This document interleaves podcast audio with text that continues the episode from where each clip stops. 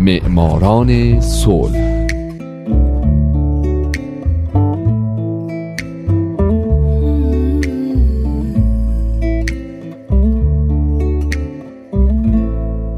امروز یک شنبه است. اینجا رادیو پیام دوسته و حالا نوبت می‌رسه به معماران صلح.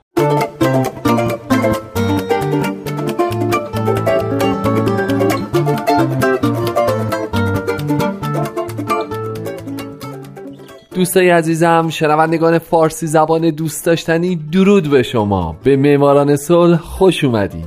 این برنامه به برندگان نوبل صلح می‌پردازه. به زنان و مردان و مؤسسات دولتی و غیر دولتی که برای رسیدن به صلح تلاش کردند.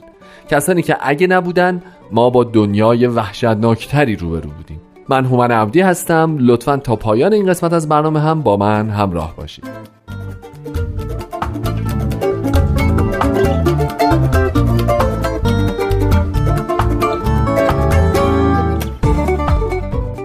این هفته سال 2011 لیما روبرتا بوی قسمت اول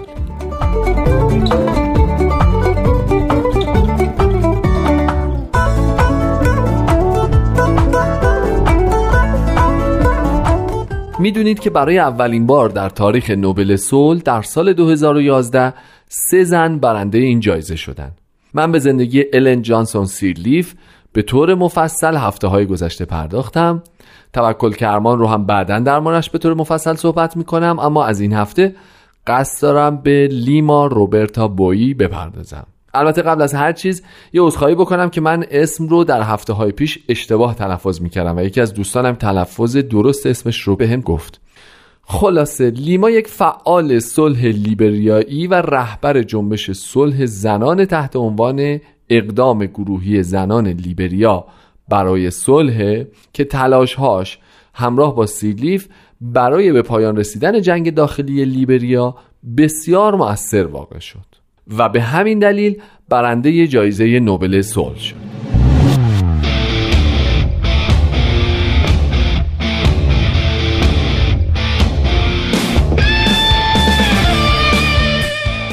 لیما روبرتا بویی در اول فوریه سال 1972 متولد شد.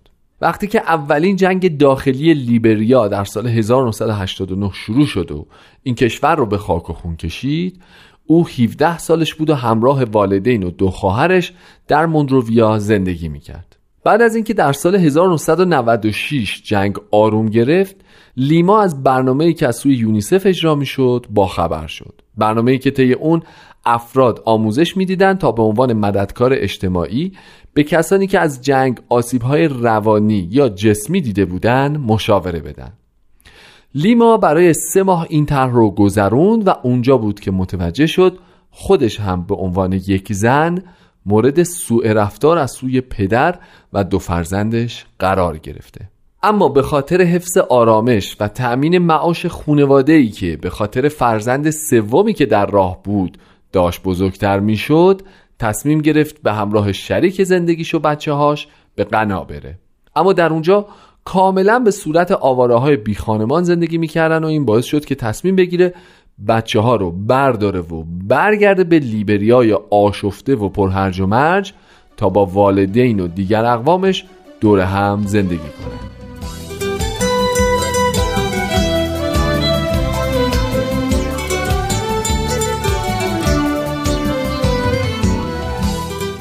در سال 1998 لیما شروع به تحصیل در مقطع فوق دیپلم هنر کرد. او همزمان به صورت داوطلبانه در برنامه‌ای که از سوی کلیسا برگزار می‌شد تا به ترمیم آسیب‌های روانی و اجتماعی حاصل از جنگ بپردازه شرکت کرد که این اولین اقدامش به عنوان یک فعال صلح تلقی میشه. خوبه که بدونین از زمان شروع جنگ‌های داخلی در لیبریا کلیساهای این کشور به مدیریت کشیشها به همراه رهبران غیر روحانی معلمان و فعالان بهداشت همه و همه با هم متحد شدند تا به هر طریقی که شده از آسیبهای ناشی از جنگ که مردم متحمل شده بودند کم کنند.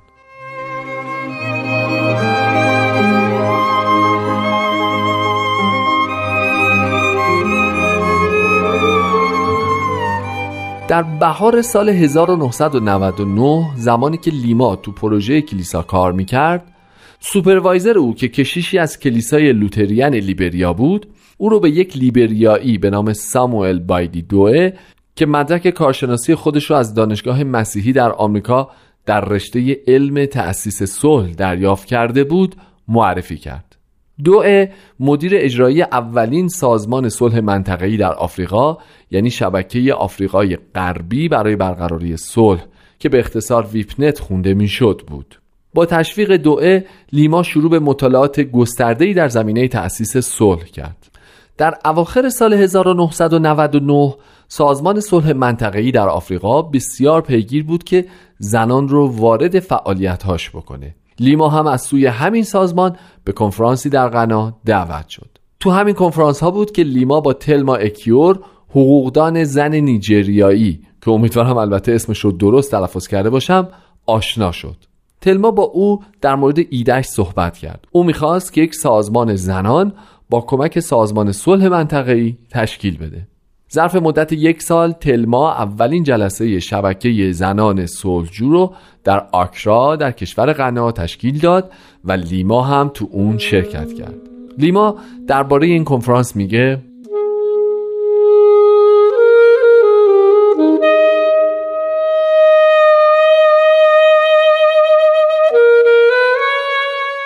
چطور می‌توانم هیجانی را که از شرکت در آن جلسه به من دست داد توصیف کنم در آن اجتماع زنانی از سیرالئون، گینه، نیجریه، سنگال، بورکینافاسو، توگو و تقریبا از تمام 16 کشور آفریقای غربی حضور داشتند. تلما با همان روش آرام و بینظیرش تمام اصول آموزشی را همراه با تمریناتش نوشته بود تا مسائلی را در خصوص جنگ و درگیری ها و چگونگی حل آنها را به آنان آموزش دهد و به ایشان کمک کند تا بفهمند که اصولا چرا باید زنان در این قبیل مسائل دخالت کنند.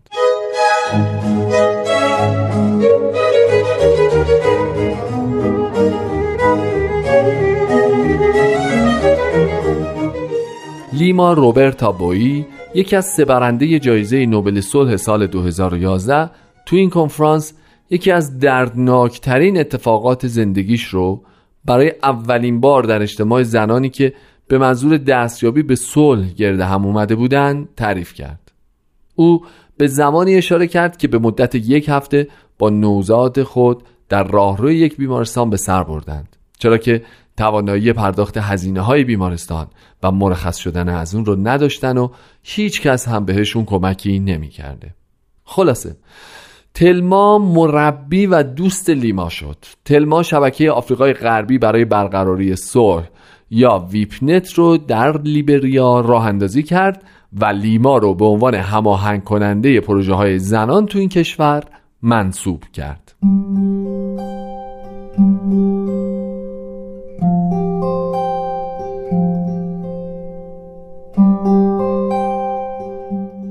در بهار 2002 لیما که چهارمین فرزندش رو به دنیا آورده بود و یک بچه دیگه هم به سرپرستی قبول کرده بود همچنان به عنوان یک زن و یک مادر به فعالیت های صلح ادامه می‌داد. او روزها در یک بخش روان درمانی استخدام شده بود و شبها سرپرستی سازمان ویپنت رو بر عهده داشت. بویی میگه یک شب که در دفتر خوابیده بوده در رویا می‌بینه که یک نفر بهش میگه زنان رو دور هم جمع کن و با هم برای صلح دعا کنید. او این خواب رو برای دوستانش تعریف کرد. اونا توجهی بهش نکردن و بهش گفتن ممکنه این خواب برای دیگران مفهومی نداشته باشه. پس بویی فکر کرد باید تنهایی بر طبق رویاش عمل بکنه.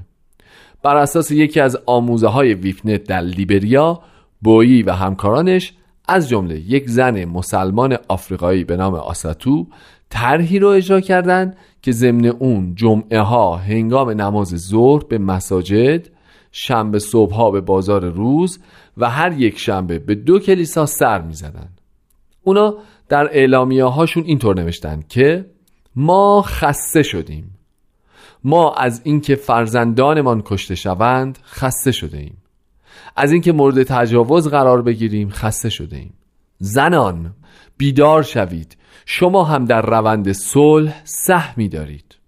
اونا همچنین نقاشی هایی با همین مفاهیم توضیح می‌کردن تا زنانی که خوندن و نوشتن بلد نبودن با این حرکت آشنا بشن.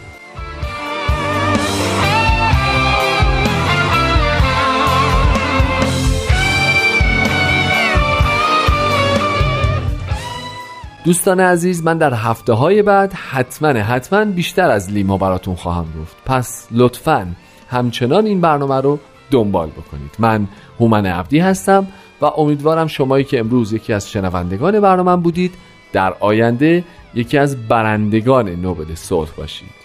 شاد باشید و خدا نگهدار.